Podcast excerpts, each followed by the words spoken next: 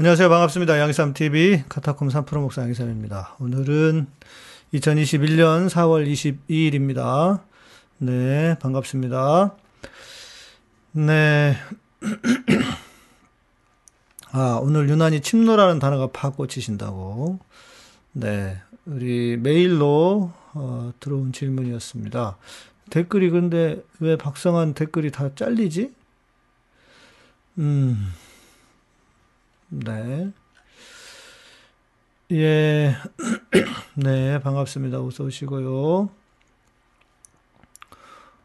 어, 지금 서울의 소리에서 속보를 하나 알려왔는데, 보고 이야기 해보고, 이거 먼저 보고 얘기할까요? 음,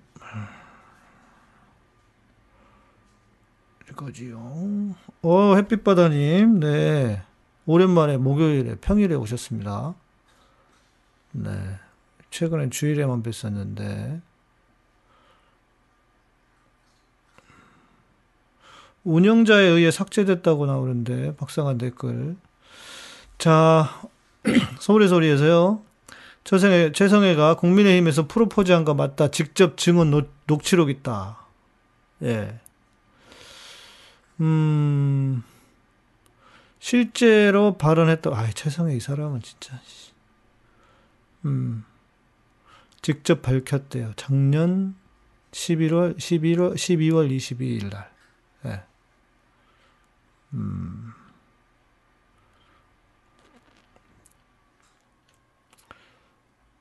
음,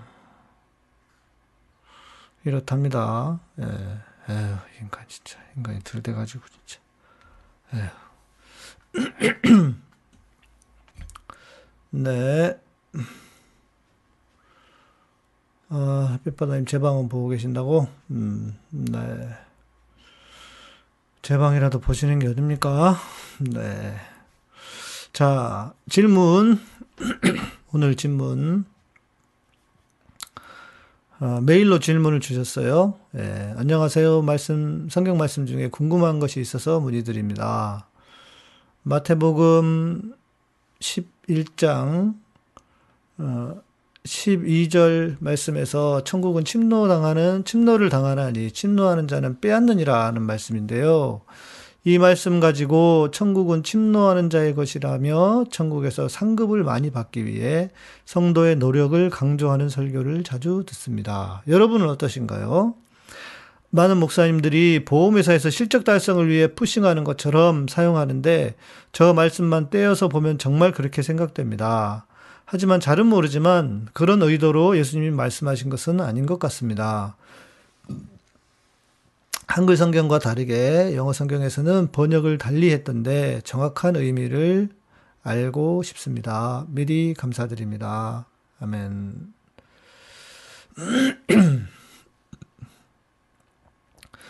어, 최성애는 인간이 비루해요. 예. 인간이 비루해. 인간 자체가 죄야, 씨. 그 인간은. 에휴. 자, 이 말씀은 어, 아, 저걸 또 그렇게 또 해석하네. 그렇죠. 이렇게 해석하기가 쉽죠. 그러니까 그래서 성도들에게 너네 열심히 해. 열심히 안 하면 천국 못 가. 내지는 열심히 안 하면 상급이 없어. 라고 어, 겁주기에 되게 좋은 말씀이죠. 침노하는 자의 것이니 침노를 당하나니 침노하는 자는 빼앗느니라. 천국을 침노하듯이 최선을 다해서 노력해야 된다, 열심히 해야 된다. 그래서 진짜 보험사, 보험회사 실적 달성. 그렇죠. 그런 교회들 많이 있죠. 자, 이 구절은, 어, 원어가 있습니다. 원어. 원어가 비아제타이라고 하는 이 원어인데 이것이 수동태와 중간태 둘 다로 해석이 가능하다. 어, 그래서 이제 이 수동태로 이것을 해석을 해보면 침, 그러니까 침노를 당하나니라고 하는 수동태로 해석을 해보면 어, 그 기존의 이런 해석들 뭐 어, 그 침노 그 어, 침노를 당한다. 그래서 뭔가 어, 그 습격에, 습격에 의해서 정복된 성과 같이 빼앗아진다. 그런 의미가 실은 있는 겁니다. 수동태로 해석을 하면.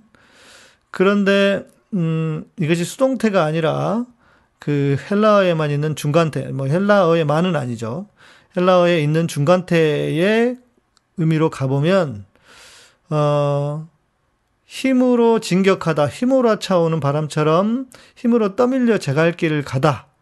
네. 격렬하게 빼앗다 등의 뜻으로, 자, 그러니까 쉽게 무슨 말이냐면, 성경을 해석하는 두 가지 방법이, 이 구절을 해석하는 두 가지 방법이 있는데, 수동태를 해석하면 온 구절처럼 침노를 당하다라고 하는 해석을 하나 할 수 있고, 또 하나는, 어, NIV에 보면 The kingdom is falsely advancing 이라고 되어 있거든요. 그러니까 강조, 강하게 어드밴싱 앞으로 나가는 거잖아요. 자, 그런데 이 구절을 해석을 하려면, 그러니까 이것을 중간태로 해석을 했을 때 해석을 하면 앞에 구절 세례 요한에 나와요. 세례 요한. 세례 요한의 때로부터 천국이 이렇게 돼 있죠. 정확한 의미가 어그 12절에 세례 요한의 때부터 지금까지 천국은 침노를 당하나니 침노하는 자는 빼앗는지라. 그러니까 세례 요한은 그 마지막 선지자 전에 제가 세례 요한에 대해서 한번 말씀드린 것 같은데 세례 요한은 마지막 선지자로 어 알려져 있고 그래서 어 이런 구절도 있죠. 구절을 한번 제가 복사해서 드릴게요. 그게 낫겠어요. 보면서 하는 게 여러분들도 봐야 되니까. 자, 내가 진실로 너희에게 이르노니 여자가 낳은 자 중에 세례 요한보다 큰 이가 일어남이 없도다. 그러나 천국에서는 극히 작은 자라도 그보다 크니라. 세례 요한의 때부터 지금까지 천국은 침노를 당하나니 침노하는 자는 빼앗느니라. 자, 세례 요한이 여자가 낳은 자 중에서 가장 커요. 왜냐하면 예수님을 마지막으로 예언하는 선지자이기 때문에 그것은 마지막이라고 하는 것은 뭐냐면 예수님과 가장 가까운 그러니까 구야 그 계시의 발전이라고 하는 측면에서 세례 요한은 예수님을 보는 예수님을 음 가장 예수님과 가장 가까운 의미이기 때문에 그가 큰 큰 자가 되는 거예요. 그런데 어, 왜 또 천국에서는 가장 작은 자가 되는 거냐면 세례 요한 이후에 예수님 이후의 모든 성도들이 성령의 내주하심을 갖게 된 거예요. 예수님 이전에는 특별한 몇몇에게만 이렇게 되었다면 성령이 임하였다면 내주하심은 없었어요. 그래서 이제 예수님 이후에 모든 성도들이 성령이 내주하심을 갖게 되니까 그 성도들에 비하면 세례요한은 아무리 큰 선지자라고 해도 작은 자다라고 하는 거예요. 자, 그래서 어, 이, 이 말은 이렇게 이렇게 해석을 해야 하는 겁니다. 뭐냐면 계시의 발전 이라고 하는 측면으로 해석을 해야만 해요. 그냥 계시를 중심으로 해석을 하지 않으면 엉뚱한 해석을 하게 됩니다. 저는 그렇게 해서 그래서 수동태로 해석을 하는 거에 대한 것도 일부분은 인정하지만 그거는 저는 다 옳은 해석이 해석이라고 생각하지 않아요. 뭐냐면 계시가 발전해 간다. 천국은 침노하는 자가 아니라 침노한다는 의미가 아니라 어드밴싱 그 계시가 세례 요한의 때부터 예수님을 예언해 오면서 그러면서 계시가 발전해 가고 천국이 자라가고 성장하고 그 예수님의 비유에 의하면 하나님의 나라는 천국에 대한 비유를 하면서 그 나무가 자라서 새가 깃들고 하는 그런 비유 있죠. 천국이 천국이 하나님의 계시를 계시 안에서 계시로 천국이 성장해 가고 발, 그 확장돼 가고 그래서 지금 우리에게까지 천국이 하나님의 나라가 임한 거잖아요. 그래서 그렇게 커가고 확장되어 가는 그런 의미인 거지.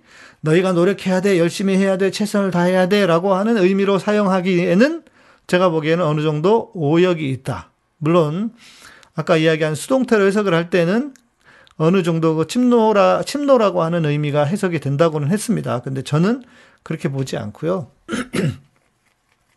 천국의 계시의 발전이라고 하는 차원에서 어, 그렇게 저는 해석을 했습니다. 제가 실은 이 책을 이것에 대한 해석한 책이 있었어요. 그래서 그걸 제가 대학 시절에 좀 읽었는데 그 책을 뭐 제가 이미 정리를 해가지고 그 책은 다시 못 찾았는데 어, 그런 의미. 제가 저도 대학 때, 대학 때부터 그런 의미로 저는 알고 있었습니다. 그러니까 이렇게 해서 가시는 게 좋겠습니다. 아, 우리 희재님이, 네, 어, 스포츠를 해주셨군요. 감사합니다. 김, 이, 예, 이하라님께서 대형교회가 비성경적인 건가요? 제 말은 성주문, 어, 성추문이나 횡령 등으로 구설수에 오르는 것들 말고요. 이웃에게 모범이 되는 그런 대형교회요. 설교도 복음적으로 하고 이웃 봉사나 각종 성경 프로그램도 풍성한 대형교회를 잠시 다녔었는데 이찬수 목사님 교회 나누는 소식 듣고 사람들이 칭찬하는 거 보고 어, 혼란스러웠어요. 아, 네.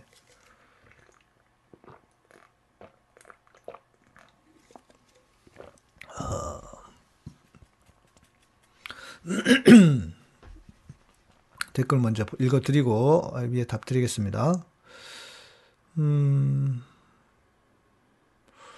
바울장님 질문도 이따 해드릴게요. 이게 이것과 관련된 질문이 있어서 어, 천국을 탐하고 욕심내는 자는 어떠한가요? 음, 그러니까 아까 말씀드린 것처럼 수동태로 해석이 되면은 침노하는 자의 것이니라라고 하는 것은 다 이제 그런 맥락에서 해석을 할 수 있죠. 그쪽으로 그러니까 그런 맥락으로 같은 맥락으로 이해를 할 수 있죠. 그런데 에, 천국이 확장되고 그 계시라고 하는 차 계시라고 하는 차원에서 천국이 확장되고 발전해 간다라고 하는 그런 의미라면은 또 다른 해석이 되겠죠. 예. 침노하는 자가 천국을 빼앗는 입장이란 어려운데요. 음. 자. 어, 오늘 뭐 질문들이 많네. 예. 성한 질문들 카톡으로 그 따로 주시면 좋겠어요. 혹시 제가 놓치면. 네. 지금 선교단체 훈련에 대해서도 있고. 자, 위에 질문부터 해드리겠습니다. 답을 대형교회부터. 어, 대형교회가 비성경적인가? 음, 이것도 저는 이렇게 봐야 할 것 같아요. 예, 급진적인 신앙을 가진 사람과 좀 보수적인 신앙을 가진 사람은 대형교회를 보는 견해가 다를 것 같아요.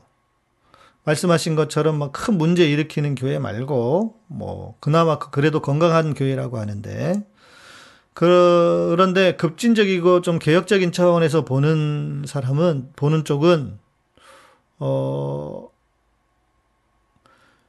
대형 교회 자체를, 어, 교회의 속성을 놓치는, 그래서 대형 교회 자체를 부정적으로 보는 분들이 있습니다. 보수적으로 보는 분은, 어, 교회가 크기 때문에 할 수 있는 일이 있다고 또 긍정적으로 보기도 합니다. 어, 교회가 커짐으로 인해서 공동체성이 상실이 되죠. 교회가 커지면 누가 누군지도 모르고 대형 교회는 뭐 진짜 말 그대로 누가 교인인지 아닌지도 모르잖아요. 그래서 제가 아는 목사님은 그 주진모 주진 주진 그 주진 주진모인가 그 환동대 교수라고 했는데 그 아버님이 택시를 탔는데 자기 교회 택시를 탔는데 택시 기사가 자기를 아는 척을 하더래요. 한국에서 목회하실 때. 그런데 누군지 아는 척 아니면 누구시냐고 그랬더니 목사님 교회 교인입니다. 이래가지고 자기 충격을 받고 아 이건 교회가 아니다 하면서 이분은 교회를 사임하고 캐나다로 가셨어요.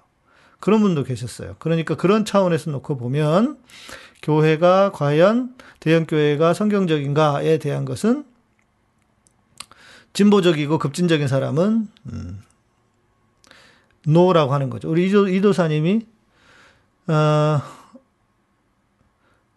개인적으로 대형교회가 성경적인지 잘 모르겠습니다. 다만 목양적 관점에서 대형교회의 효용성을 잘 못 느끼겠어요. 목회적 관점에서 목사 한 사람이 가장 목양하기 좋은 숫자가 150에서 200명이라고 하고 대형교회 기업화가 좋은 건지는 잘 모르겠습니다. 그러니까 이렇게 좀 급진적인 분은 이렇게 보는 거죠. 저도 여러분들이 그러면 당신의 생각이 무엇입니까? 라고 묻는다면 저는 좀 반대. 교회는 세상과 달라야 하기 때문에 에, 저는 좀 진보적으로 봅니다. 교회에 대해서. 대형 교회가 다 좋은 건 아니다. 저는 이렇게 봐요. 좀 성경적이지 않다. 이렇게 봐요.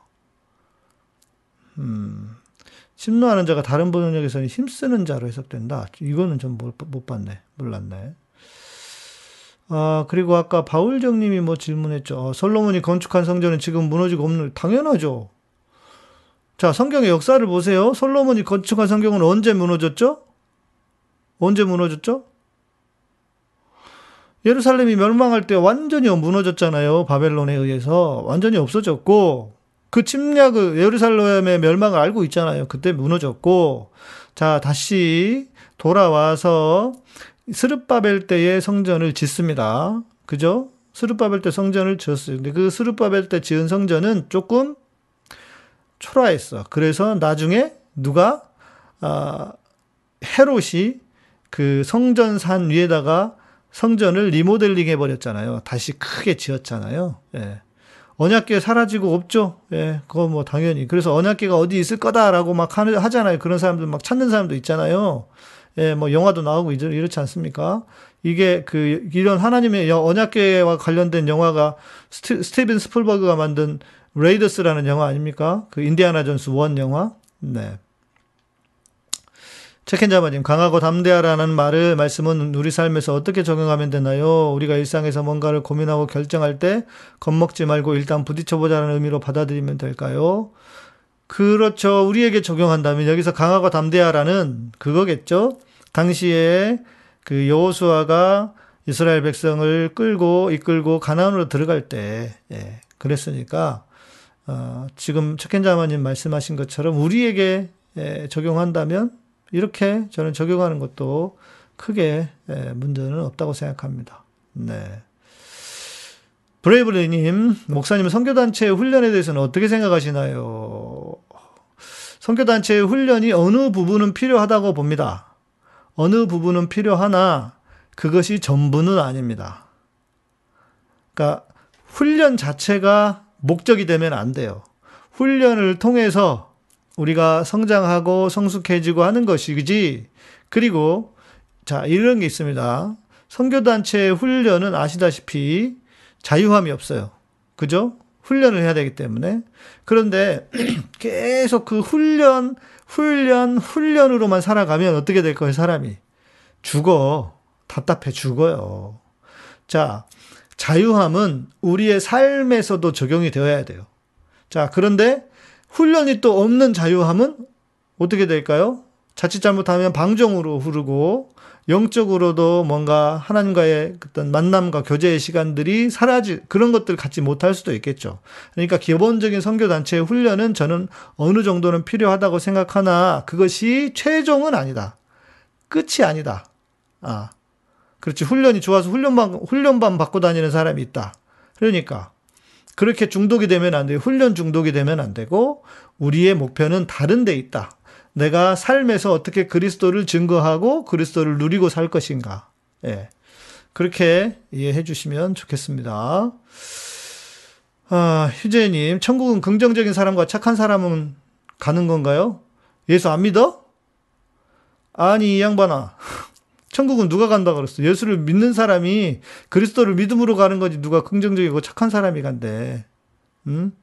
말이 안 되잖아. 우리 성한 메시지가 뭐였는데 다 삭, 삭제되나요? 자, 이렇게 뭔가 써보세요. 알아서. 알아보고. 네, 브레이블리님, 네. 좋은 답이 되셨는지 모르겠습니다. 아, 아까 우리 이하라 킴 님도 답변 감사하다고요. 그 성, 그 대형교회에 대해서. 네. 어, 저는 큰 교회는 역, 역할이 나름 있을 거라는 생각을 가지고 있는데 보수적인 입장이었군요. 저는 그렇게 봐요.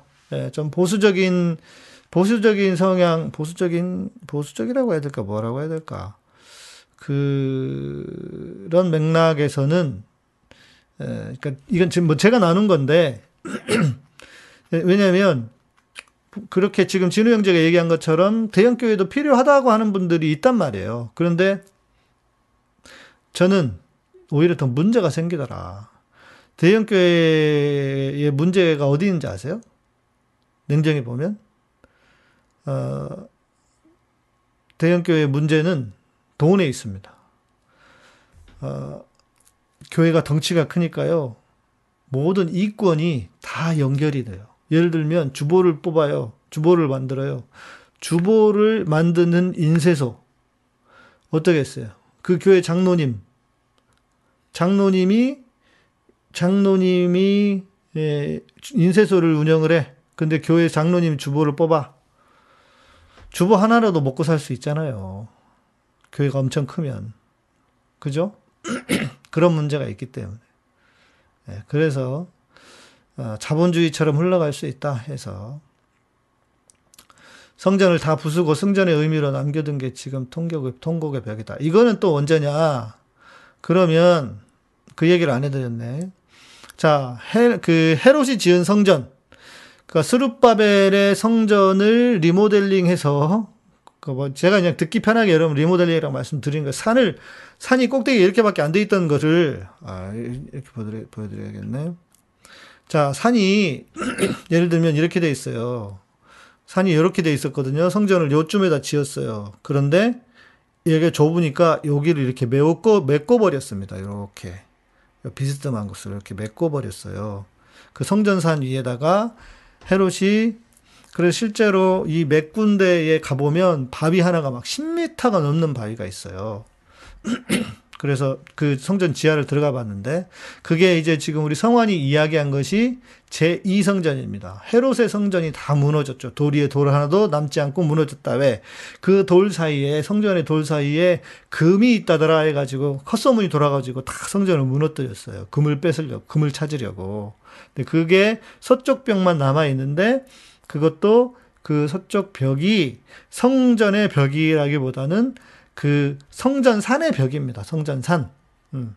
성전이 그 제가 아까 이렇게 여기를 메꿨다 그랬죠. 메꿨다기보다도 이렇게 그냥 진짜 다른 산을 만든 거예요. 그런 거니까 제2 성전 헤롯의 성전의 벽입니다. 예. 예.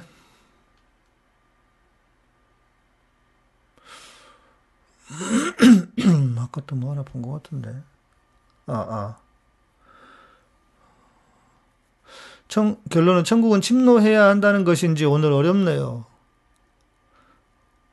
두 가지로 해석을 할 수 있다고요. 두 가지로 해석을 할 수 있는데, 저는 침노해야 한다라고 는 해석을 지지하지 않고, 천국이 확장되고, 어드밴싱, 진보되고, 확장된다. 천국의 속성, 하나님의 나라가 확장돼 가잖아요. 그렇게 저는 해석을 해석을 한다는 겁니다. 예, 저는 그렇게 해석을 한다는 거고요. 저는 그 해석을 지지합니다. 네. 음, 네, 현다니엘님, 제주도에 계시죠? 현다니엘님, 어서 오시고. 우리 아레오바고님이 흠정역과 공동번역은 전혀 다른 맥락을 보여주네요. 공동번역입니다. 세례자 요한 때부터 지금까지 하늘나라는 폭행을 당해왔다. 그리고 폭행을 쓰는 사람이 하늘나라를 빼앗으려고 한다. 그러니까 이거 이것도 같은 맥락입니다. 수동태로 해석을 했을 때는 폭행을 당해왔다. 그러니까 이 어떤 그 침노한다, 폭행 폭행을 당해왔다가 하는 거는 조금 더 그런데 좀 의미가 안 맞는데 아무튼 그 그 침노라고 하는 의미를 해석을 하는 해석이라기보다 침노한다는 의미를 어, 좀 이렇게 받들어주는 해석이죠. 예. 수동태로 하면 바울정이 아까 잘 이해를 못해서 다시 한번 질문 드려요. 천국의 상급이란 건 그럼 차별 등급의 개념이 아닌가요? 아까 제가 상급 얘기 해드렸나요? 상급 얘기는 안 했는데. 네, 정살롬님 어서 오십시오. 어, 제가 저기 얘기는 안 했고요. 상급 얘기는 안 했는데 저는 상급도요. 상급도 우리가 아는 것처럼 차별 등급의 개념이 아니라고 생각합니다. 만약에 생각해 봐요. 천국인데 차별이 있어. 그러면 그 천국일까? 이럴 수는 있겠죠.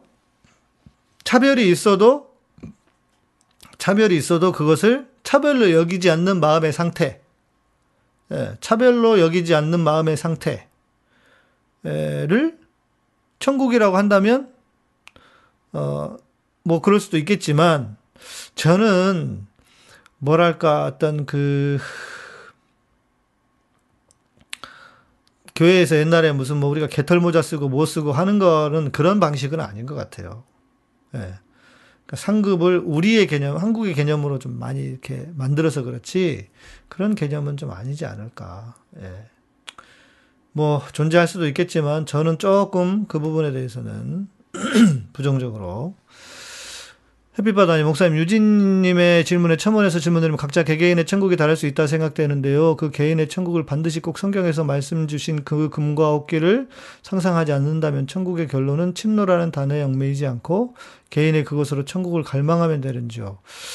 이게 개인, 가 이거 이제 이런 것은 조금 위험할 수 있어요. 해석을 개인적으로만 해버리면 어떤 그 그러면은 이제 각자의 주장이 다르잖아요. 물론 뭐 유대인들은 그렇게 해석을 하기도 하지만, 그러니까 음 기본적인 틀, 기본적인 기본적인 그 하나님의 나라의 개념을 바르게 아는 틀 기초 위에서 그 기초 위에서 어 이렇게 어떤 나름의 천국에 대한 모습들 그러니까 뭐 황금길이 있고 이런 거. 그거는 상징적이거든요. 그냥. 예. 황금이라고 하는 것은 예나 옛부터 지금까지 어떤 좋은 것을 상징하는 거란 말이에요. 진짜 황금길이 있을지보다는 천국은 하나님이 완전히 임재하는 하나님의 임재가 부분적이지 않고 완성되는 그것이 천국이죠. 그러니까 우리가 하나님과 있으면 함께 있으면 얼마나 좋겠어요. 하나님의 임재 자체가 그것이 천국이지 어떤 다른 모습으로 어 그러니까 그리고 하나님의 임재 안에는 무엇이 있겠습니까? 하나님의 공의와 사랑이 충만한데 충만한 상태. 그게 천국이죠. 예, 그런 의미의 천국을 다 기본적으로 까시고 예, 공적인 거를 까시고 공적인 거를 아시고 그리고 예, 그리고 이제 나름 음, 생각하시는 그러니까 누가 천국에 갔다 왔다 어떻다 하면은 어떻습니까? 다 각자 해석을 해버리잖아요. 응? 누구는 천국에 갔더니 뭐 그러면 그러면 이제 헷갈리는 거죠. 안 되는 거죠. 그러니까 천국의 기초 천국이라고 하는 개념을 기초적으로 잘 알 필요는 있다. 저는 그렇게 생각합니다. 박가나다라마마님, 언젠가, 어젠가 홍익인간 교육이념 삭제 논란이 있었는데 이런 문제를 접근할 때 기독교인으로 어떻게 바라봐야 할까요? 저는 홍익인간은 그 널리 사람을 이롭게 한다. 저는 아주 성경적인 개념이라고 봅니다. 그 이분이 왜 이랬는지 모르겠는데 그 민주당인 것 같던데 가지고 욕 직사게 드시고 오늘 바로 어, 사과문 올리셨던 것 같던데 저는 굳이 그렇게 해야 되나 싶어요. 홍익인간이 뭐 개념이 모호하다고 아니 그렇다고 해서 그 괜히 건드릴 필요가 뭐가 있습니까? 다른 거나 하지 그럼 뻘짓이나 하셔 어떤 분이지 아좀 에휴 이념이라고 하는 것은 원래 피부에 와닿지 않아요. 실제적인 게 돈 돈 만 원이라도 주는 게 훨씬 더 와, 와닿는 거지. 그러나 널리 사람을 이롭게 한다 얼마나 좋은 개념입니까? 저는 기독교 사상이 그 안에 담겨 있다고 봅니다. 그러니까 이것은 어, 기독교적인 관점에서도 굳이 그걸 뭘 빼야 되나 그런 생각이 들어요. 네. 순복음에서는 각 선교의 사무실 사용료로 월정의 월정 금액을 부어서 사는 구조다. 음. 아, 우리 희재님이 계속, 예, 스포츠 해주시는데, 고맙습니다. 불쌍해 보이잖아, 또 내가 이렇게, 예. 예, 여러분들이 안 하시, 안 해주시니까 또 불쌍해, 불쌍해 보이지, 보, 보이나 봐요. 예. 네. 감사합니다. 예. 천 원씩, 천 오원씩, 네. 감사해요. 네. 신앙은 수동적인 건가요? 능동적인 건가요? 어쩔 땐 하나님이 다 하신다고 하면서 어쩔 땐 적극적으로 믿지 않으면 천국 못 간다는 걸로 말씀 나오니 장단을 못 맞추겠더라고요. 아, 그렇네. 예, 우리 박가나다라마바님. 네. 자, 헷갈리시죠? 저도 헷갈릴 때가 있었습니다. 예, 저도 헷갈릴 때가 있었어요. 하나님이 다 하시고, 또 어떤 때는 우리는 십자가 위에서 죽었다고 하고, 그죠? 십자가 위에서 죽었다고 하고, 그럼 죽었는데 어떻게 살아야 되는 건가? 아, 그렇잖아요? 어, 저는 이전에는 장로교적인, 에, 장로교적인 신앙과 장, 장로교적인 생각, 게 있었기 때문에 저도 어느 정도는 수동적으로 살았던 것 같아요. 왜? 자유의지가 없대. 음? 그래서 진짜 그런 줄 알았어요. 그러나 자유의지가 없다는 것은 우리 구원에 있어서 자유의지가 없다는 것이지 칼빈이 주장한 것도 우리의 삶에서는요, 우리 모든 삶이 다 자유의지입니다. 우리의 삶이 다 자유의지와 연결이 돼 있어요. 그래서 신앙은 수동적이어서는 절대로 저는 안 된다고 생각합니다. 오히려 수동적이어서 다 이런 문제가 생긴 거예요. 수동적이어서. 그래서 말씀하신 것처럼 능동적이라고 해석을 하는 게 맞다고 생각합니다. 그래서 아까 뭐 천국은 침노하는 자의 것이다 라고 하는 것이 제가 일정 부분 그 해석을 어, 다 버리거나 다 포기하지 않은 이유이기도 해요. 어느 정도는 저는 그게 맞는 측면도 있다고 생각합니다. 그렇게 해석하는 것이 그러나 그 부분에서는 저는 어느 정도만 인정하지 그렇게 해석하는 걸 저 찬성하지는 않아요. 어떤 어드밴싱이라고 하는 차원에서 보면 말씀드린 계시의 확장, 하나님 나라의 확장성, 확장에 대한 이야기를 하는 것인데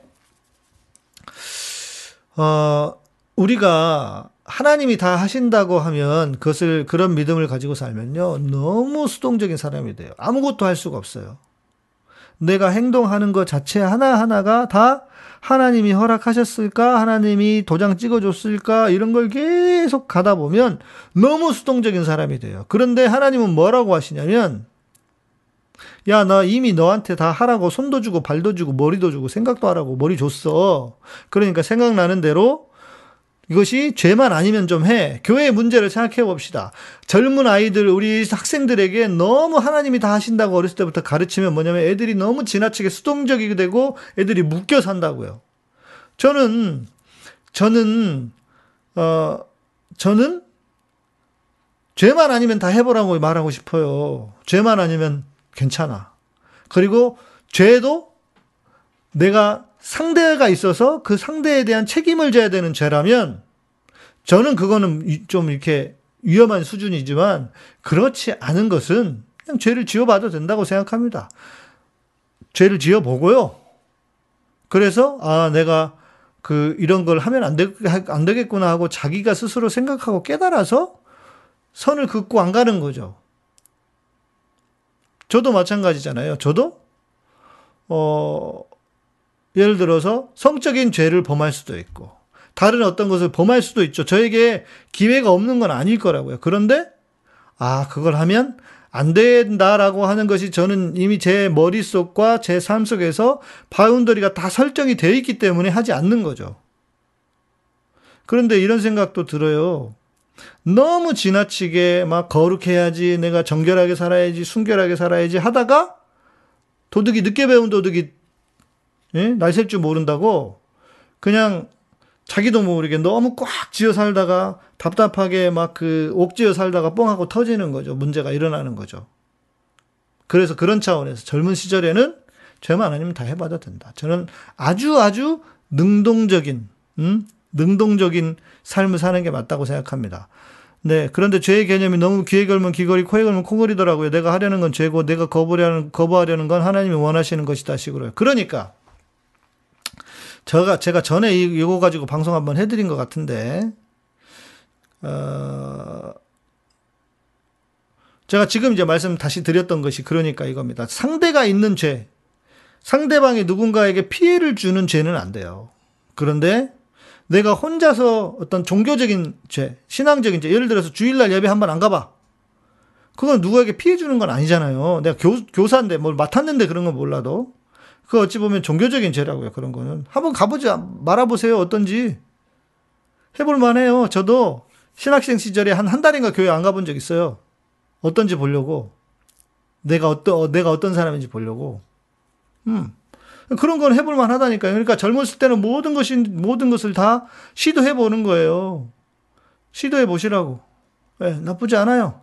그러니까, 우리 바카나다라 마마님, 네. 너무 그, 매여 있지 마시고, 네, 매여 있지 마시고, 내가 하려는 건 전부 죄고, 내가 거부하려, 이거는 그건데, 이제 십자가, 그, 내가 죄, 음, 죄가 뭐냐를 이야기할 때, 죄가 뭐냐를 이야기할 때 나왔었는데, 그 방송을 다시 들어보시면 되겠지만, 자, 이거예요. 내가 하는 건 죄다라고 하는 거는 뭐냐면, 내 자기 중심, 내 중심, 자기 중심성이 죄의 본성이, 본질이라고요. 그러다 보니까 내 생각과 내 뜻을 버리고, 내 욕심을 버리고, 이게 교회가 늘 하는 메시지잖아요. 자, 그런데, 좋아요. 저는 그게 필요하다고 봐요. 그게 십자가를 통해서 내 어떤 욕, 욕망과 탐심과 탐욕이 계속 다루어져요. 그러나 욕망 자체가 죄는 아니죠. 그러니까 하나님을 위한 욕망, 거룩한 욕망은 가질 수 있어요. 그것이 대단한 것이 아니라도, 대단한 것이 아니라도. 그러니까 우리 박하나다라 마마님이 내가 어떤 좋은 마음이 들었어. 이것이 긍정적인 마음이야. 누구에게, 작은 사람에게라도 도움을 줄 수 있는 일이야. 예를 들어서 내가 돈을 벌고 싶어. 돈 벌고 싶은 것이 다 죄는 아니잖아요. 돈 번다는 게 다 잘못된 건 아니잖아요. 그래서 그 마음으로 내가 어느 곳에라도 조금이라도 이 이익을 끼칠 수 있고 누군가를 도울 수 있다면 그건 저는 좋은 거라고 생각하는 거예요. 그러니까 그것이 죄가 되지 않기 때문에 시도해 보시라. 시도해 보시라. 예, 괜찮다고요. 음, 괜찮다고. 예. 답이 되셨나 모르겠습니다. 이, 더 궁금하시면 다음에 제가 또이 주제로 아예 그러면 또 좀 정리를 해서 방송을 해드린지 해야 될 것 같고. 여러분, 약함이 강함이라는 말의 의미가 무엇인가요? 일부러 내가 약해져야 하나요? 실력이나 건강이나, 그래 영적으로 강해진다는 의미인가요? 음, 진짜 애매하죠? 저는, 어, 이런 측면이 있다고 봅니다.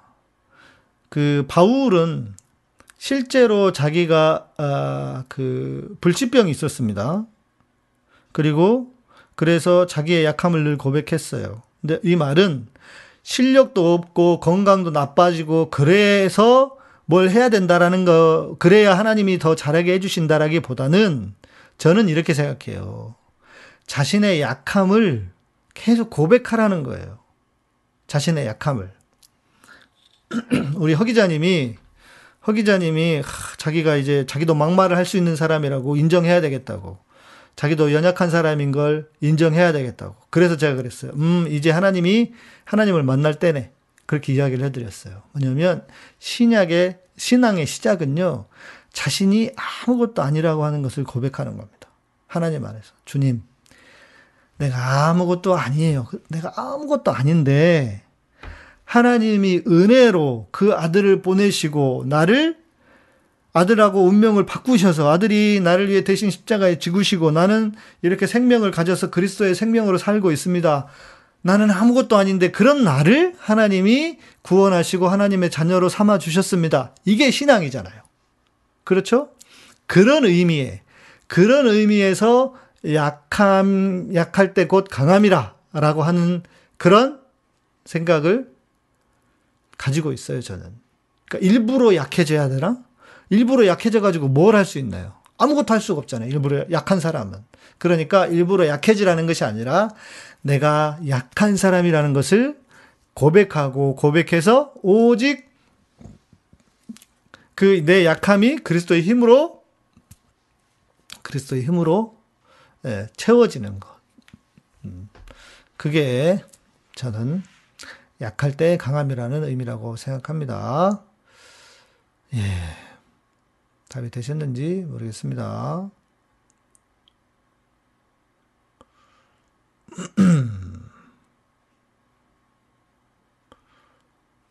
네. 햇빛바다님 위험하다는 부분에 인정하겠습니다. 감사합니다. 근데 이게 또 위험한 질문이긴 한데 현생에서도 천국을 만들 수도 느낄 수도 살 수도 있지 않을까? 어이고 되죠. 왜 안 돼요? 지금 우리의 삶에서도 하나님의 임재로 하나님의 임재가 하나님의 다스림 그러니까 하나님의 임재는 다른 게 아니고 하나님의 통치 하나님의 통치가 내 삶에 미치면 내가 그 어디나 하늘나라가 되잖아요. 할렐루야 찬양하세. 응? 그 어디나 하늘나라가 되지 않습니까? 어, 어, 그 어디나 하늘나라 할렐루야 제목이 뭐지 그게? 아, 따라라란 띠라라란 할렐루야 찬양하세 이거죠? 후렴이 그 어디나 하늘나라 되잖아요. 예. 그러니까 충분히 가능하죠. 하나님의 통치를 통해서 네. 음. 약할 때 강함이란 말은 날 인정하는 거죠. 내가 하나님 없이 안 됨을 인정하는 것, 그것을 인정하는 것이라고 볼 수 있죠. 네, 보세요. 우리 이도사님이, 이도사님이랑 그 쭉 뒤에 설명하는 거 보면 비슷해요. 네. 오늘 상관없는 얘기 같은데요. 기독교 장로회, 예수교 장로회와 통합측과 합동측 신앙은 동일한가요? 당연히 다르죠. 같은데 어떻게 교단이 생기겠습니까? 그, 링크, 링크란다. 제가 이제 교단에 대해서 설명해 드린 게 있거든요. 예. 아, 내 영혼이 은총이 보내. 네, 내일 해 드릴게요. 내 영혼이 은총 입어. 약할 때 강함 대신에 이것도 내일 하고. 예. 어, 디테일하게 설명을 해드리면, 음, 금총이 좋으시다. 예. 그렇네. 총에 맞아도 금총에 맞아야겠네. 디테일한 설명은 나중에 저기를 보시면, 영상을 좀 보시면 좋겠고요. 제가 설명해드린 기독교 장로교회, 예수교 장로교회는 저스티스님, 감사합니다. 예. 오렌지 한 마리, 참외 한 마, 참외, 참외 한, 참외 마리, 참외 한 개, 참외 한 개, 한 개가 생각이 안 나, 이렇게. 참외 감사합니다. 맛있게 먹겠습니다. 음, 기장과 예수교 장로교의 차이는 어, 예수교 장로회는 전형적인 복음주의, 개인의 영성, 개인의 구원을 강조하는 것이고 기독교 장로회는 한신대학교 그쪽인데 사회 사회적인 복음 을 강조하는 네, 그런 곳입니다. 그런 차이가 있어요. 그래서 기장은 민중신학이라든지 해방신학 그쪽 계열이라고 하시고 생각하시면 되고 장로교 통합 합동 측 신앙은 어떻게 다르냐 비슷한데요. 통합 측하고 장로교는 WCC, 표면적으로는 WCC를 통해서 갈라진 겁니다. 통합 측은 찬성, 장, 그 합동은 반대. 예. 나머지는 디테일한 거는 찾아보시기 바랍니다.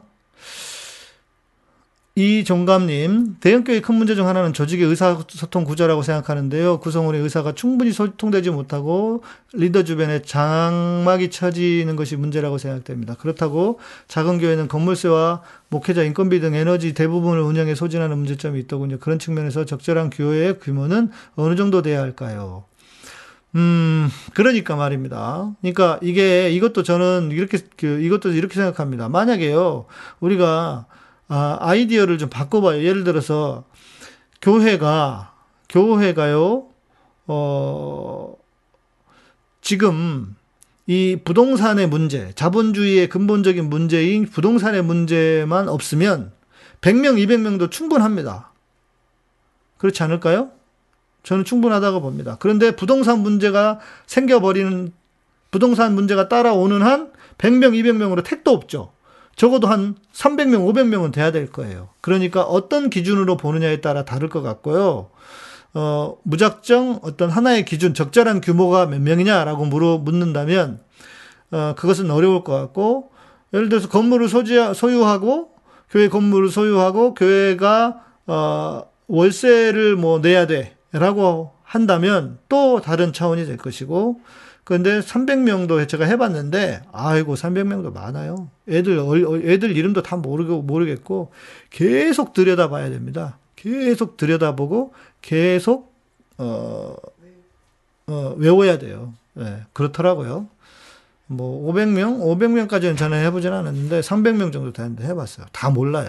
예, 네, 진짜. 그렇게 되더라고요. 그러니까, 어, 저는 제가 지금 고민하는 건 이제 앞으로 이제 코로나가 끝나고 코로나가 끝나고 지금 우리 교회를 어떻게 해야 될까? 진짜 온라인으로만 해야 될까? 온라인만으로는 어려울 거라고 생각이 돼요. 그래서 교회가 정, 장소는 없지만, 음, 뭐, 한 달에 한 번 정도는 진짜 어떤 그 적정한 곳에서 다 모여서 예배를 드리고, 나머지는 어, 소그룹으로 모이든, 아니면 온라인으로 예배는 드리고요. 뭐, 성경 공부도 온라인으로 할 수도 있고, 그러나 또 교, 제가 필요하기 때문에, 어, 그, 저는 지금 그런 생각이에요. 제가 다 못하거든요? 제가 어떤 교회 사역만 매여서 할 수 없기 때문에 이 교회 사역을 좀 잘 할 수 있는 목회에 대한 부르심이 있는 분을 좀 모셔서 예, 모셔서 그분이 우리 여러분들을 어 뭐 지방을 다닐 수도 있고 뭐 신방할 수 있잖아요. 예. 그 지방을 다닐 수도 있고 그렇게 해서 좀 교회를 예, 목회를 좀 하시는 그런 분을 좀 한 분을 청빙을 해야 하지 않을까 하는 그런 생각이 좀 들어요. 우리 이도사님이 잘 할래나 어쩔지 모르겠다. 예. 음? 자, 그런데 아까 저희 했고 양 목사님도 합동 목사님이신데 전형적인 합동 목사들과 신앙의 결이 다르고 저도 통합 측에서 공부했고 사역하고 있지만 감리교 신앙에 가깝듯이 신앙은 교단에 상관없다고 봅니다. 맞아요. 저도 그렇게 생각해요. 교단하고 그렇게 상관이 없습니다. 교단을 떠나서 감리교, 성결교, 장로교회 동일하게 같으면 합니다. 뭐가? 같을 수가 없죠. 같으면 교단이 왜 아닙니까? 그렇지. 못된 것은 다 똑같이 하더라고요. 예, 맞아요. 그게 정답입니다. 음, 평신도의 신앙은 거의 비슷하다. 그렇네. 음. 음. 바울정님, 술은 원래 잘 못 먹지만 치맥하는 거 볼 때마다 맥주와 치킨 한번 먹어보고 싶은데 죄 지을까봐 그냥 안 먹었는데 한번 먹어봐도 되나요? 바울정님, 인생 그렇게 살지 마. 어? 인생 그렇게 살지 마. 괜찮아요. 해도 돼. 응? 해도 돼. 먹어봐요. 어, 실은 저도 최근에 맥주를 한번 먹어봤어요. 뭐냐 도대체. 그러니까 우리가 누구는 목사는 이런 거 하면 절대 안 돼라고 하는 그런 게 있잖아요. 그런데 먹어봤는데 나는 안 맞아 나랑. 예. 그래서 저는 안 먹어요. 그런데 먹어보는 건 나쁘지 않아요. 그리고 그렇게 아니 그러면 생각해봐요. 독일이나 영국은 맨날 앉아가지고 술 퍼먹는데 펍 있잖아요. 펍. 그래서 맥주 마시잖아요. 독일 맥주는 그렇게 맛있대요. 마셔본 사람들은. 저도 이제 나중에 여행 가면은 맥주 마셔봐야 돼. 마셔봐야 될 것 같아. 사람들 엄청 맛있다는데 나는 안 먹어봐가지고. 그 지역에 맥주가 있다는데, 응? 한두 번 먹어보는 거는 나쁘지 않습니다. 먹는 것 자체가 죄는 아니에요. 예. 바울 형님, 답이 되셨나 모르겠네. 드셔도 된다니까? 괜찮아요. 음. 아, 이도사님, 글쎄요, 신앙이라는 게 예수님을 믿는 거는 동일하죠. 그런데, 그런, 그런데 믿는다는 것에 대해 교단에 따라, 사람에 따라 다르다. 그렇죠. 다르니까 교단이 생겼겠죠, 뭐. 예. 음, 어이구. 아, 내가 못, 한참 못 쫓아가고 있구나, 댓글을. 예.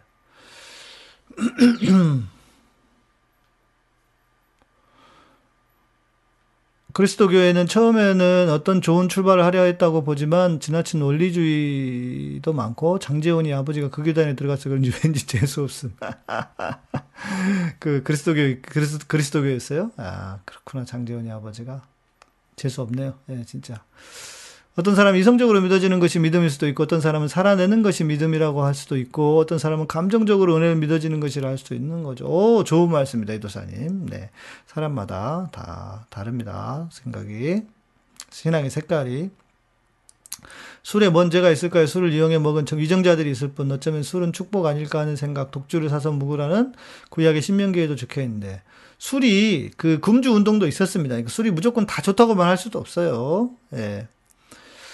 네. 자아가 너무 강하면 하나님을 초대하지 못하는 사람들을 봅니다. 하나님도 자리가 있어야 들어가시겠죠. 오, 유진님 되게 좋은 말씀이에요. 예.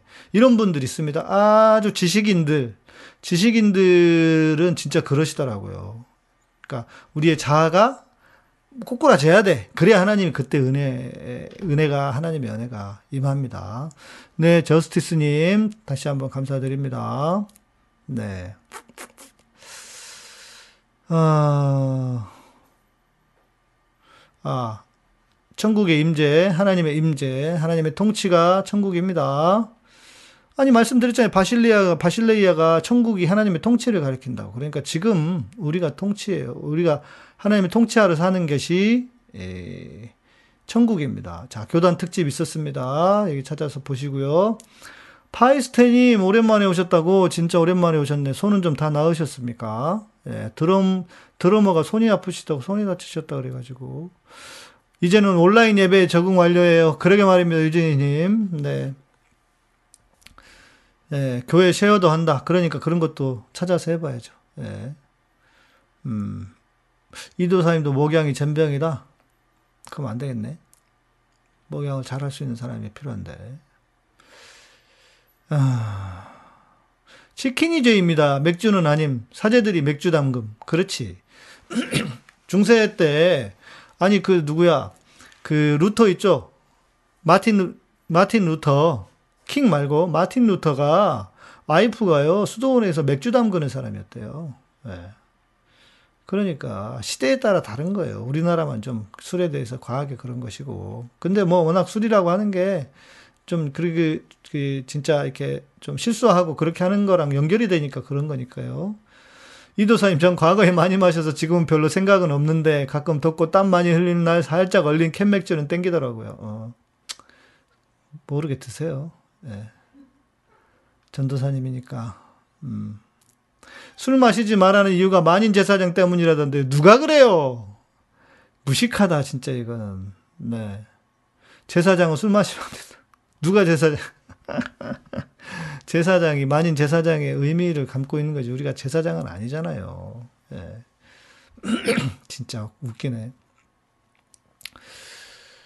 어, 만약 저쪽에서 김세연의 돈과 손석희 주자로 나선다면 김세연이 누구죠? 많이 흔들릴 것 같은데 이건 질문이 불행한 걱정이 되네요. 손석희는 모르겠습니다. 손석희는 아닌 것 같고요. 김세연이 누구지? 그 저기 부산 출신 거기인가? 김세연? 어, 그 지금 우리가 두려워해야 될 사람은 윤석열인 건 맞아요. 제가 볼 땐. 예. 왜냐하면 다음 대터 다음 대선 주자는요, 여러분 어, 철저하게 음, 노, 그 문재인 대통령의 반대 사람이 될 확률이 높습니다. 그러니까 무슨 말이냐면, 사람 좋은 사람, 좋은 사람이 대통령이 되지 않을 거예요. 다음 대선 주자는. 어, 오히려 어, 윤석열이 같은 인간이 어, 될 확률이 있어요. 왜? 항상 반대급부로 돌아가니까. 아, 김세연이죠, 김세연. 그죠? 현이 아니고 김세연일 겁니다. 예. 저도 김세연으로 알고 있는데, 예. 그래서 나이스한 사람은 대선 되기, 대통령 되기 어렵습니다. 다음에는. 이렇게 정반합으로 계속 돌아가거든요. 가, 역사가 간, 간다고 보거든요, 저는. 그러니까 지금 대통령의 반대 성향을 가진 사람이 될 확률이 높아. 그러니까 제가 볼 때는 이재명 아니면 윤석열입니다. 다른 분들은 어려워요. 대통령과 비슷한 성품을 가졌거나, 예를 들면, 그래서 그, 예, 이, 이거잖아요. 우리가 대통령이 좋은 분이시잖아요. 지금, 지금 대통령이 너무 좋으시잖아요. 그런데 한편으로는 아, 너무 답답하다 이러잖아요. 답답하게 생긴 분, 시원시원한 시원시원한 분이 아니면은 다음 어려워요. 그러니까 저는 둘 중에 하나를 봅니다. 이재명 아니면 윤석열. 근데 여러분 윤석열이 되면 되겠습니까? 나라 망하죠 진짜. 지가 뭘 한다고. 그리고 그놈이 되면요 전두환 될 거예요. 검사하듯이 그냥 응? 조작 조작해가지고 지금 그 정경심 교수님 재판 지금 나오고 있잖아요. 그 밝혀지고 있잖아요. 윤석열이 그놈이 직접 누구야 최성애 만나가지고 같이 밥도 먹고 그랬대잖아요. 응? 그러니까 제가 볼 때는 진짜 유, 그 윤석열이 되잖아요. 우리나라는 끝이라고 보면 됩니다. 진짜 브라질처럼 될 수도 있어요. 어떻게 될지 몰라요. 이게 너무 중요한 때입니다. 예. 예, 김세연이 여의도 연구소 소장. 아, 나이 싼 사람 되게 어려울 겁니다. 다음 대통령은. 예. 좀 흠이 있더라도 성격 한 성깔 하는 사람들이 될 확률이 높아요. 예. 장로교의 칼빈은 태어날 때 정해졌다. 예수님 자신과 상관없다고 하시고는 포도주는 만들어주시는 센스 만점 예수님. 음, 그렇지. 음. 칼빈의 예정론은 어, 후대에 대해서 잘못 해석된 거라 봅니다. 네, 그럴 확률도 있고요. 정치 때문에 논쟁하다 보면 속에 괴물이 있는 것 같아요. 막 분노도 엄청나게 나오고 가끔 욕도 나오고 이럴 때마다 거룩하지 못한 제 모습 때문에 자괴감이 됩니다. 모르셨어요? 인간은 그런 존재예요, 여러분. 우리는 그런 존재예요. 내 안에 주님이 계시기도 하고 내 안에 쓰레기가 있기도 한 거예요. 그게 인간이에요. 그걸 인정하는 것이 신앙의 시작이에요. 예, 네, 그죠? 거기서부터 시작하면 돼요. 거기서부터 다시 시작하는 겁니다. 그리고 욕좀 해도 괜찮아요. 나쁜 놈들 욕하는 건데 뭐 뭐가 문제입니까? 네. 그 정도도 안 하고 어떻게 살겠어요, 우리가. 그러잖아요. 우리 김, 김호, 김호준, 김용민 그렇게 욕하잖아요. 서민들이, 진짜 아무 권력이 없는 사람들이 욕도 못하면, 욕이라도 못하면 어떻게 하겠냐고. 그러니까, 욕하셔도 괜찮아요. 우리가 너무, 아까 수동적인, 그, 그 수동적인 신앙, 긍정적인 신앙 이렇게 이야기했나요? 긍정적이라 적극적인 신앙. 너무 우리가 수동적으로 살아가지고 더 그런 것도 있어요. 그러니까 다니엘님 전에 제가 구원론의 그, 그 예정론에 대한 영상도 만들어 드린 거 있으니까 그것도 한번 확인하셔서 보시면 되겠습니다. 확실한 건 누가 되었든 간에 국민의힘에게는 결코 좋지 않은 상황이 생길 겁니다. 몰라요. 어떻게 될지 몰라요. 저는 어떻게 될지 모른다고 봅니다. 여러분, 지금의 언론 상황과 지금의 어떤 구조에서는 꼭 이재명이 된다는 보장이 없어요. 왜냐? 지금 국민들이 생각보다 저쪽으로 지금 너무 많이 돌아섰어요. 예. 부동산이며 뭐며 이것 때문에. 그러니까 긴장해야 됩니다. 쉽게 볼 때가 아닙니다. 예. 우리나 지금 알지 다른 사람들은 몰라요. 윤석열이 마누라가 줄린지도 모르고 그런 사람들 천지예요. 예. 윤석열이 장모가 무슨 짓 했는지도 모르는 사람 천지고요. 윤석열 어떻게 보는지 아세요? 어, 그 지금 뭐 전직 비리 있는 정권에 대통령도 다 잡아들이고 그러면서 지금 정권하고도 각 세워가지고 지금 정권도 좀 문제 있는데 잡아 좀 이렇게 하려고 하니까 윤석열 그렇게 핍박한 거 아니야? 이렇게 보는 사람들 많습니다. 여러분. 예? 많아요. 아시겠죠? 그러니까 긴장해야 됩니다. 칼빈은 자신의 신앙의 여정에서 내가 하나님의 택하심이 하나님의 예정이 없었다면 여기까지 오셨다라는 나의 신앙 고백입니다. 제가 늘 얘기하잖아요.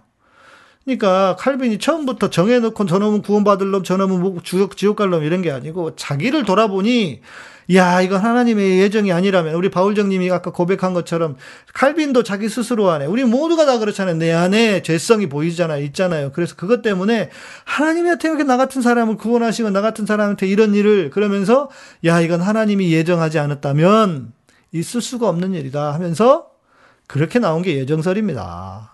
아시겠죠? 여러분 질문은 오늘 여기까지입니다. 11시가 이제 넘었어요. 어, 음, 국진당의 비리는 눈 감고 있 는 검찰 없, 검찰 없애고 경찰이 했으면, 네. 안소장님 그래도 경찰이 그래도 조금은 요즘은 열심히 하려고 하는 것 같다고. 음. 그리스도교회는 저는 잘 모르겠어요. 그리스도교회는 아, 초대교회로 돌아가자는 운동이 그리스도교의 시작이었어요? 음. 초대교회로 못 돌아갑니다. 초대교회가 어, 떻게 생겼는데, 어떻게 생긴지도 모르면서, 음.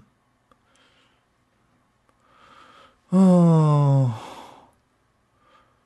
그렇죠. 모든 교회는 주님이 세우신 거지. 그리스도교회 장로교회는 사람이 만들었다 등등 이야기하는데, 아, 너무했네. 그리스도교회에서는 장로교회 사람이 만들었다 그래요?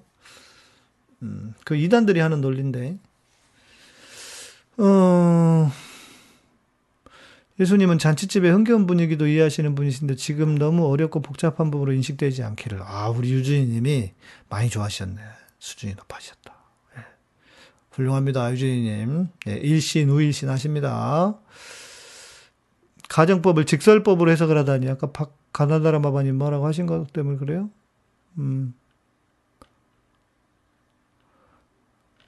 그러니까, 그래도 혹시나 해서. 그 교회가 이상한 교회 같네요. 제가 아는 그리스도교회 목사님도 모든 교회는 예수님이 세우셨다고 하는데, 그 약간 이단이, 이단들이 그렇게 얘기하는데, 이단들이 자기들만 옳고 다른 데는 다 문제 있다 그러잖아요. 예. 감리교회는 감리가 세우고 순복음은 순, 예. 내일, 내일 찬양 9시 맞습니다. 오늘 모임에서 윤석열 자세히 모르면서 추미애 전 장관 잘못됐다는 사람 만나고 보니 윤석열이 정말 대통령 되는 거 아니야? 하는 생각이 들던데 그렇다니까요. 그런다니까 지금 그런 상황이라니까요. 위험 어떻게 될지 모른다니까 그러네. 쉽게 생각하면 안 돼요. 음. 정해져 있는 건 아니잖아요. 현 다니엘님. 다음 대통령이 이재명이 사라는 게. 음. 정해져 있지 않아요. 예. 누가 뭐 정해준대요. 우리가 노력해야지. 예. 우리가 노력해야 돼요. 노력 안 하면 안 됩니다. 그냥 하늘에서 떨어지지 않습니다. 네. 자, 오늘은, 음, 여기까지 해야겠습니다. 네. 좀 도움이 되셨나 모르겠네요. 꼭 이단 아니더라도 자기 교회 아니면 구원 없다 장로교회도 이런 게 많아요. 미친놈들인데. 그 이단이지 뭐 그러면. 어떻게 그런 얘기를 함부로 합니까? 아니에요. 그 이단, 이단, 이단 같은데요. 그러지 않아요.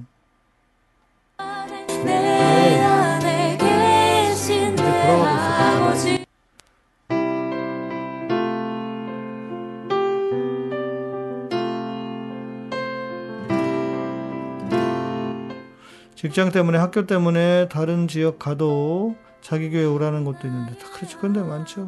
네.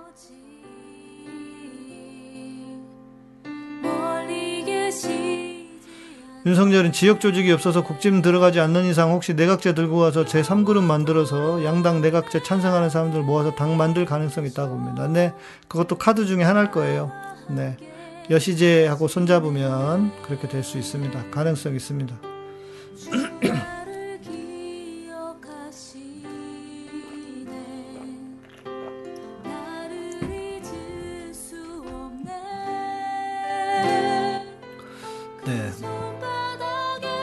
운영자 아이디가 운영자 아이디만 안 잘리네요. 네.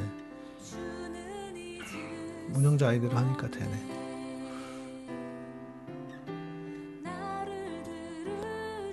어...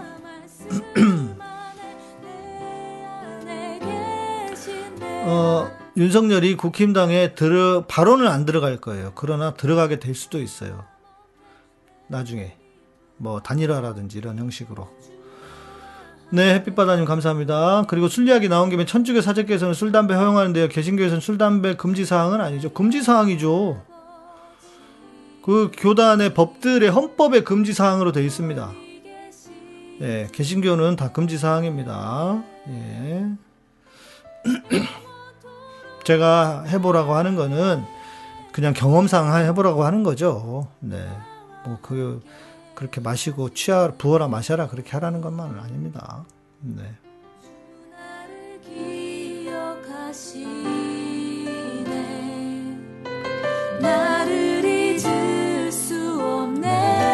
지금 들으시는 곡은 그 이겁니다. 예배의 향기 1집 제가 쓴 준하의 아버지. 네. 네. 네, 외국의 경우는 허용한 교단 많다. 네, 기장만 허용합니다.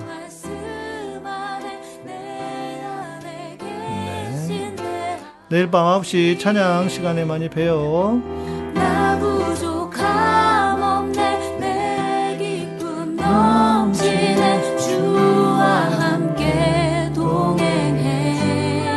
아, 그리고 여러분 가시기 전에 어, 지금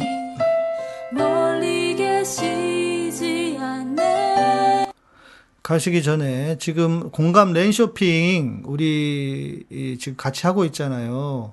이거 그래서 여러분 필요하신 것들 이 공감 랜 쇼핑 가셔서 생들기름 아주 괜찮습니다. 우리 오늘 고기 먹어봤는데 고기도 홍삼 먹인 돼지도 괜찮아요. 어, 그래서 제품들이 많이 좀 늘어났어요. 계란, 여러분 계란 사실 때 꼭, 네, 계란은, 음, 여기서 또 구입하시면 다 유정란입니다. 그래서 몸에도 좋고, 또 이런 제품들이 있으니까요. 우리 사법 피해자들 돕기도 하고 하는, 또 저한테도 뭐 조금은, 네, 그 수익 일부가 올 겁니다. 네, 그러니까 구매 부탁드리겠습니다.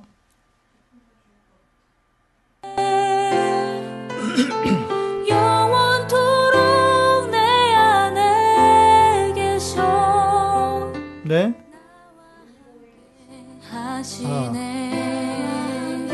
우리 생들기름은요, 어, 진짜 이 올리브 오일 그 extra virgin처럼 괜찮습니다. 이게 그 구운 게 아니라서, 볶은 게 아니라서요, 아주 독특하고 특이해요. 목사님들이 곤방대 등에 꽂겨 다니시면 재밌겠다. 모시적삼에. 음, 이런 분들도 있죠. 예. 모시적삼. 네, 가셔서 이렇게 보시고 구매하시면 좋겠습니다. 자, 짠짜잔. 네, 오늘도 이렇게 마무리하고요. 네, 오늘 또 우리 스포츠 해주시는 분들 감사합니다. 네, 그, 이 방송을 하다가 여기 이렇게 아무것도 없잖아요. 그러면 좀 힘이 빠지고, 이렇게 색깔이 뭐가 하나씩 탁탁 붙어 위에 있으면 그건 좀 보기가 좋아. 어.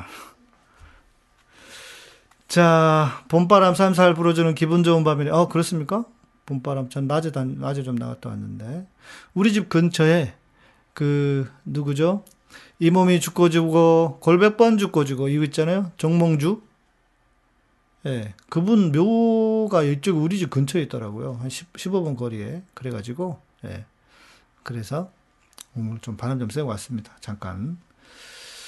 예수님께서 키우던 강아지 죽으면 천국에서 만날 수 있게 기- 간절하게 기도하면 들어주실 수 있을까, 있을까요? 주실까요?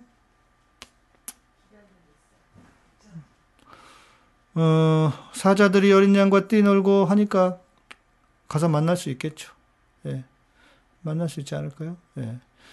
자, 질문은 그만. 네, 시간이 오늘도 어, 오늘도 시간 시간 남았어요. 민주당에 수박 65개 있습니다. 그러게 말이에요. 이놈의 수박들이 진짜. 예, 그래요. 감사합니다. 카타콤 여러분의 멤버십으로 후원과 스포츠로 운영됩니다. 네, 저는 내일 밤 9시에 뵙도록 하겠습니다. 평안한 밤 되시고요. 네, 내일 밤에 봬요. 안녕. 여러분들도 수고하셨습니다. 감사합니다.